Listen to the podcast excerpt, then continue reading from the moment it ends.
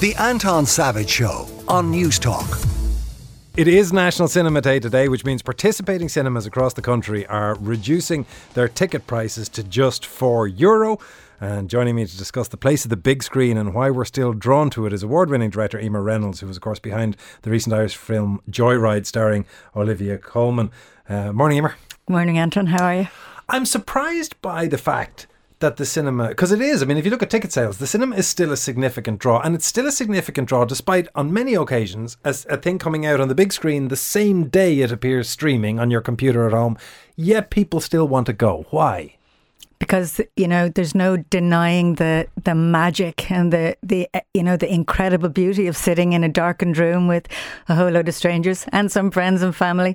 The lights go down, the screen lights up, all these upturned faces, noise coming from every side, and you know you're a captive audience. It's this magic of the cinema. It's nothing like watching a film at home. I mean, it's great to see them at home. We've all got great tellies now. We've got sound bars, but really, I don't know what you're like, but I'm checking my phone. I'm letting the cat out out, you're making a cup of tea. So your experience of it is completely different to to sitting in this immersive dark room with with you know just being transported. It's proper time travel. It's proper it's magic. It's also magic. with other people, there is something about the shared experience and the shared either gasps at a horror or laughs at comedy. Absolutely, because you're you're getting all these clues as well from other people sitting around you. If they're chuckling or if they're sniffing or if they're shifting and fidgeting, you know, like it, it it's proper experience with other humans of, of, of how films were, were were invented, you know, to be seen like that. As a director, do you shoot differently? Do you film differently for the big screen and the small screen?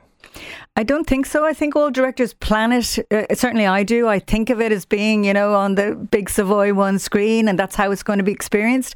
And making it in that way, then I think allows you to dream it up in, you know, in a big epic cinema way. Hopefully, then that does transfer, uh, you know, and translate when it is seen on the small screen too. And in terms of the, the work that you would do in Ireland, how strong is the Irish film industry? Because there was sort of a sense that we, we had a heyday in the late 90s and that we, particularly with the kind of um, tax treatment there was, we drew in a lot of films. Is that heyday behind us or are we still in it? We're still in it and we're, we're entering into an even better time. I think there's been incredible inward investment. There's been incredible investment in in the film industry here, both in terms of you know, the core talent, the writers, the directors, the producers who are developing ideas. We have incredible key creatives in all the key roles, technical teams who have technical crews who've worked on incredibly big films and TV series that have come in from abroad.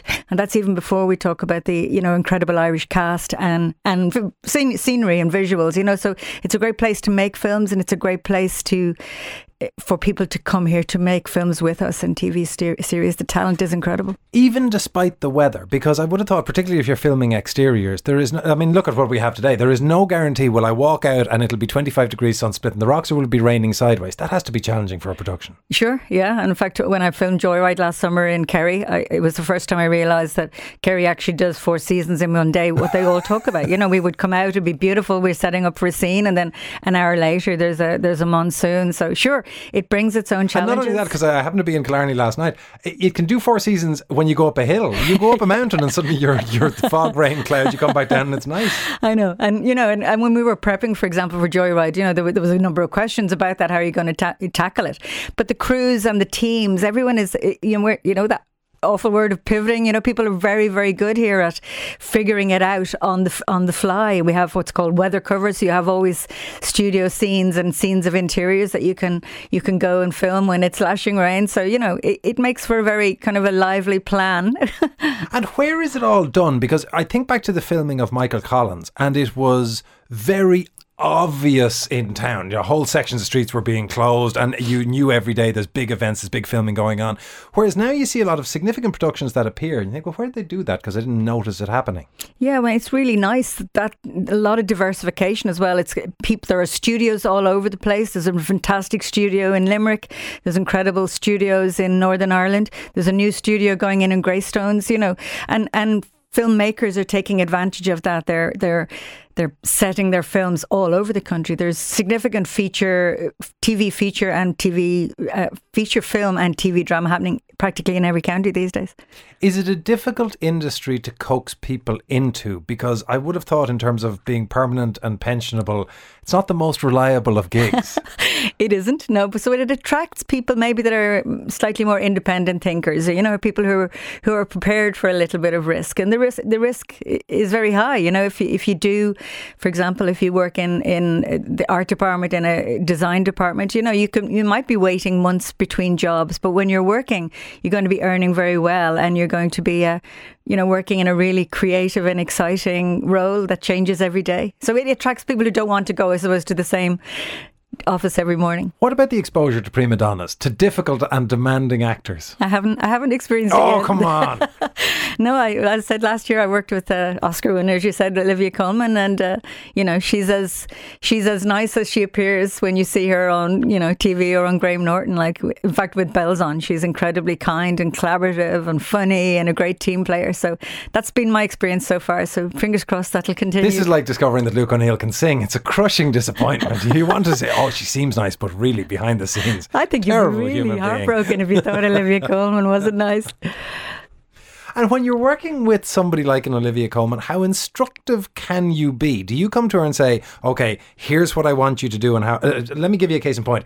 I was uh, reading a thing recently about Bryan Cranston, and in one of the directions in the original script, it had um, Walt realizes what he's done. So there was actually an instruction of how he was meant to be thinking as the character. D- do you get instructive like that, or do you just hand it over to them and say interpret? No, it's you know it's very much a two way street. You're, the scripts often will be very very detailed like that in terms of thought process or what you want to see on screen, and then it's a and then it's a negotiation, a collaboration between the director and the actors, where you're trying to find how far somebody needs to go, you know, and and as you shoot, I, am sure you, you, and your audience know this. We shoot every scene many many times, so over the course of that two three hours, you're finessing what an actor might be delivering. You know, you're over showing your hand. I need to see a little more. You know, and actors will play around with how much they will give you. So it's very much a, a, a, discussion on the floor, and then of course in the edit it all changes again. And do you know always what you're looking for when you're when you're doing a second or third go at a scene? Not really, because you know it, it's live, it's playful. You know, it's it's creativity. It's happening while you're standing there, while you're sitting there. You know, so you might see something and you think, oh, actually, that's I never saw it that way, or I never imagined it that way, but I'd like to see what would happen if we pulled that thread. So it's very, you know, it's very active, which I think is wonderful. How much of it, when you're planning a film, how much of it is to do with the story and how much is the actual imagery? Because I think about remember that that Kubrick film that he shot in in Wexford, um, Barry Lyndon. Barry Lyndon, mm. where effectively he shot an 18th century picture that happened to move. It it always seemed to me that he cared much more about how it looked on screen than the plot behind it. I, couldn't say if that's true of Kubrick or not, but um, I I certainly see it as both sides. You know, it's the story and the character at its real heart because your audience that's who the audience will connect with. You know, and you, I think you could probably shoot it on sellotape against a blank wall if the characters are good and the dialogue is good. You know that your audience will connect. But it's a cinema. It's a visual medium. You know, so you want it to be expansive. You want it to be immersive. You want the audience to be taken on a journey. And like I read an interview with uh, Martin McDonagh the other day talking about his new film, the uh, Banshees of Inisherin, saying he wanted it to be the most beautiful Irish film ever made. So, you know, I, film directors come at it like that because it is a visual medium. We were talking at the outset, of course, about this being um, National Cinema Day. Have you got the capacity to go to a movie and watch it as a punter, or is it always a busman's holiday? Absolutely, see it as a punter. In fact, if it's if I'm watching for the shots or the performance or the dialogue or the you know the mix, I, I, it's a failure. The film hasn't managed to grab me by the throat. If it's if it's a good film, you just get swept along like everybody else. You know, in the highs and lows of the of the the adventure. And what are the ones that are currently screening or soon to come out that you have a hankering to go and see? Well, today I'm going to the, the Wrath of Khan, the Star Trek. Uh, they no. re- remastered that. Yeah, forty years later. The last time I saw it was in 1982. So uh, it doesn't of strike me as uh, as a filmmaker's film, The Wrath of Khan, is it? I would say it's a film. I'm a big sci-fi fan, so you know we've all got our we've all got our crosses to bear. Is the Khan the one where they put a thing in his ear? Yeah, yeah. of course, I'll be hiding under the seat at that point.